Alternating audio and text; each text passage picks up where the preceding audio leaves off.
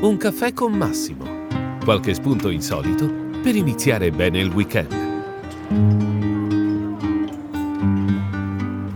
Oh, ben ritrovati! Caspita, è passato un bel po' di tempo, è passata tutta l'estate, è iniziato l'autunno, insomma... Io pensavo di ricominciare prima, francamente, ma sono stato sommerso da tantissime incombenze di cui inizierò magari a anticiparvi qualcosa in questo episodio. Abbiamo tante cose da dirci, il tempo a nostra disposizione è limitato e quindi cominciamo subito.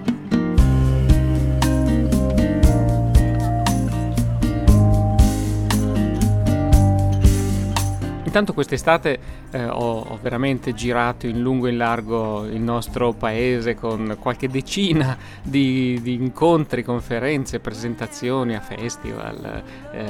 rassegne, librerie eccetera, per presentare Non guardare nell'abisso, che è il secondo thriller con Bruno Jordan protagonista, e poi tutto questo insieme di eventi ha avuto una piacevole, quasi chiamiamola conclusione di questa serie, il 3 settembre, quando con oltre un centinaio di voi amici e lettori, insomma, e persone che hanno fatto parte della mia squadra di lancio del libro, ci siamo trovati al Castello Malaspina di Varsi. È stata una giornata veramente molto bella, molto coinvolgente per tutti e soprattutto per me, naturalmente, che ho avuto la possibilità di trascorrere tante belle ore insieme fino a tardi, fino alla sera tardi, e metterò qualche cosina, magari qualche filmato, qualche immagine prossimamente sul mio blog, così anche per chi non c'era potremo condividere qualcosa. Naturalmente speriamo di ripetere l'anno prossimo l'esperienza.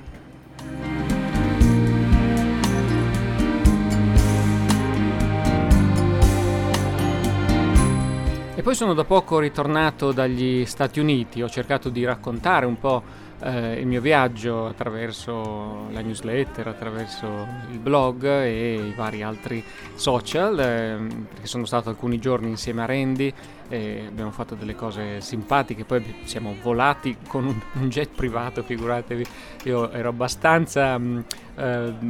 poco tranquillo, possiamo dire, insomma, di farmi una traversata di tutto il paese, di tutti gli Stati Uniti su un aeroplanino veramente piccolo. Si stava in 5 su questo aereo, ma alla fine veramente è stato un viaggio molto tranquillo, molto sereno, poi anche divertente, perché Randy per tutto il tempo ha intrattenuto il piccolo gruppetto con i suoi racconti, le sue magie, le sue storie. Come sempre Randy, che si avvicina ai 90 anni, ricordiamoci, è sempre una piccola forza della natura. E poi a Las Vegas c'è stato il convegno degli scettici americani, no? Quelli del CSI, l'omologo del CICAP, insomma. È stato un evento veramente ben fatto, perché prima di allora c'erano solamente gli incontri organizzati dalla fondazione di Randy, che avevano questo tipo di risonanze e di impatto. Invece adesso finalmente che gli incontri di Randy non si faranno più, forse questi incontri del CSI ne prenderanno il posto e quindi daranno la possibilità a chi condivide le nostre idee di trovarsi anche una volta l'anno, insomma, negli Stati Uniti, mentre, come forse alcuni di voi già sanno, il CICAP ha iniziato a lavorare per il prossimo convegno nazionale, che si terrà ancora a Cesena, come lo scorso anno, e torneremo nel 2017, fine settembre, diciamo pure, poi comunicheremo le date esatte nei prossimi giorni. Ci aspetta, insomma, un altro evento, altri 3 giorni o forse qualcosina di più, insomma, ricco di incontri, di personaggi, di ospiti, di occasioni per stare insieme, per condividere le idee, per scoprire tante cose nuove. Insomma, io vi invito a controllare il sito del CICAP, www.cica.org, la pagina Facebook ufficiale, il canale Twitter, e magari anche a iscrivervi, perché il CICAP ha sempre bisogno di persone che ne condividono idee, che simpatizzano, insomma è importante che ci sia sostegno, perché il lavoro del CICAP a difesa della razionalità, contro la superstizione, contro l'irrazionalità, tutti i giorni, ahimè, lo vediamo dalla cronaca, sempre più importante, sempre più indispensabile.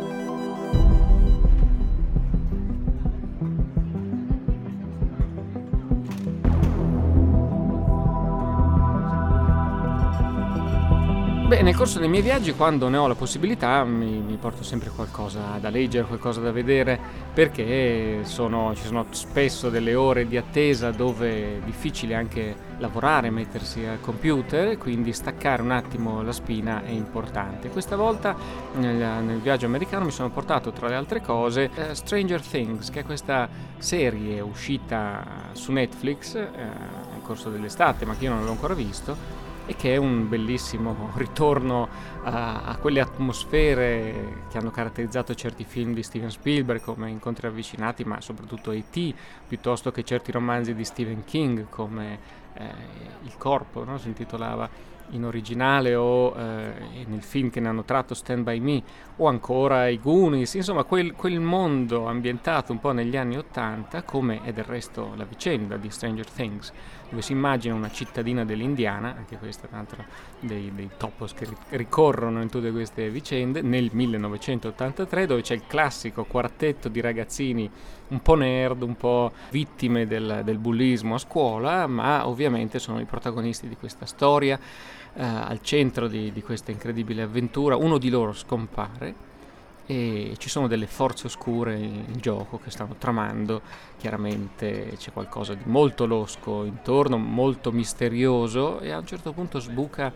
una ragazzina spaventatissima, ma con dei poteri straordinari. È una di quelle storie avvincenti dove ci si immerge immediatamente e si vuole vedere come va a finire. Una nota interessante, poi il ritorno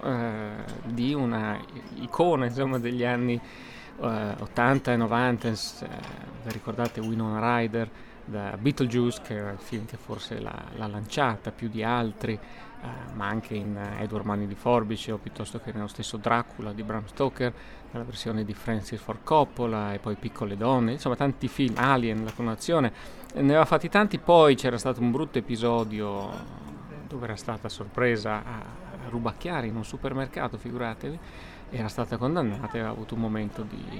in cui era scomparsa. Adesso torna ovviamente con qualche anno in più, ma con un'interpretazione sempre molto, molto all'altezza, molto, molto forte, molto convincente, nella parte della madre proprio del ragazzino che scompare. Io ve la consiglio, se non l'avete vista andatela a cercare, merita, Stranger Things.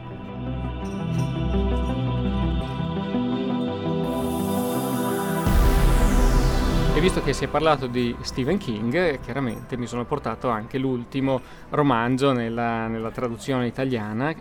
Fine Turno si chiama, è l'ultimo della trilogia dedicata al detective Bill Hodges, dove c'è un misterioso personaggio che ha causato una terribile strage nel primo romanzo della serie, ma che poi sembrava messo fuori gioco e invece non è così, insomma. Questo è l'ultimo capitolo e chi lo leggerà capirà anche perché. Una bellissima serie che, tra l'altro, per la prima volta vede Stephen King alle prese con dei noir, perché lui non ha mai scritto questo tipo di romanzi in realtà, no? Però ci riesce benissimo e riesce a trasportarci in quel mondo e a renderci credibili delle vicende straordinarie come sempre. Fine Turno, se non l'avete ancora letto, ve lo consiglio, così come vi consiglio di leggervi tutta la trilogia. Poi naturalmente mentre ero in viaggio negli Stati Uniti poi si riescono a trovare libri che qui magari non arrivano, su cui si fa fatica a trovare notizie, ve li segnalerò, come quello di Robert Cialdini, di cui parleremo nella prossima puntata magari, e uno di questi che ho subito preso al volo è Atlas Obscura, una guida per esploratori dell'insolito, veramente, quindi questo è un regalo straordinario per chi come me ama queste cose, alle meraviglie del mondo nascosto. È un librone, veramente, ce l'ho qui tra le mani, un librone pieno, strapieno di luoghi misteriosi, insoliti, in tutto il mondo, no? Quindi si va proprio da quelli più inaccessibili, addirittura l'Antartica c'è, a quelli più vicini a noi, c'è anche l'Italia naturalmente, e tutta l'Europa, l'Asia, l'Oceano, insomma una guida che gli esploratori dell'insolito non possono non avere, anche semplicemente come libro da sfogliare, non deve per forza essere una guida al viaggio. E però quando si riesce, quando si può, è sempre una bella esperienza andare e scoprire qualcosa di nuovo. Il titolo è Atlas Obscura e gli autori sono Joshua Foer, Dylan Thomas e Ellen Morton, che sono le stesse persone poi che curano il sito e la pagina Facebook e il canale Twitter, che periodicamente rilascia tante segnalazioni sui luoghi misteriosi del pianeta.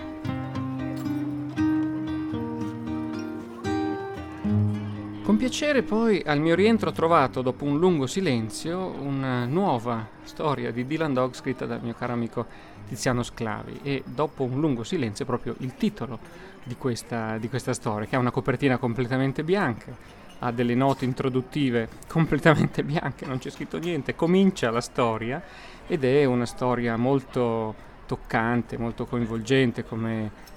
classico nello stile di Tiziano, che erano comunque quasi 10 anni che non ne scriveva una, e figuratevi la mia gioia, l'onore insomma di scoprire che in questa storia, la prima storia che scrive dopo 10 anni, mi trovo citato e trovo anche il CICAP citati accanto, perché la storia riguarda i fantasmi e c'è un personaggio che era già comparso altre volte e ancora mi aveva citato in passato, il professor Adam, che ha una vaga somiglianza con Sean Connery, che è un indagatore quasi di misteri, un professore universitario che ha ben chiare le idee sul mondo del paranormale e mette gli studenti con i piedi per terra, svelando i trucchi, gli inganni, il mondo dello spiritismo in questo caso. Beh, insomma, la storia è davvero di quelle che toccano. Io mi auguro che ce ne siano ancora scritte da Tiziano, perché hanno una magia particolare, hanno un tocco che le rende davvero uniche. Quindi bentornato Tiziano, e invito tutti a andarsi a leggere questa nuova avventura di Dylan Dog. Whenever I'm alone with you, you make me feel like I am home again. E poi ce ne sarebbero tante altre cose da segnalare, perché insomma in questi mesi ovviamente di materiale, di cose interessanti ne ho raccolte, ne ho lette, ne ho viste, però non possiamo concentrare tutto in una puntata. Ne parleremo ancora molto presto, ovviamente c'è tutto quell'aspetto che riguarda il mondo dei Beatles, che quest'estate si è nutrito di tante cose, tra cui un film diretto da Ron Howard dedicato agli anni in cui i Beatles si esibivano dal vivo, ne parleremo prossima volta. Mi sono letto 2 biografie in contemporanea dedicate a Paul McCartney, una è uscita in italiano, si chiama La versione di Paul, e l'altra invece in inglese di Philip Norman, che già aveva scritto una biografia di John Lennon e prima ancora una biografia sui Beatles che si intitolava Shout, e che aveva creato un po' di polemiche perché aveva in qualche modo caratterizzato i Beatles come John Lennon per 3/4 e poi c'erano gli altri, mentre in realtà non è stato così, e per fortuna ora l'autore Norman riequilibra un po' la situazione presentando un ritratto di Paul McCartney molto più completo, e che dà conto, insomma, e che riconosce a lui il merito di tantissime strade creative prese dai Beatles, e di tante sperimentazioni che un tempo si credeva invece fossero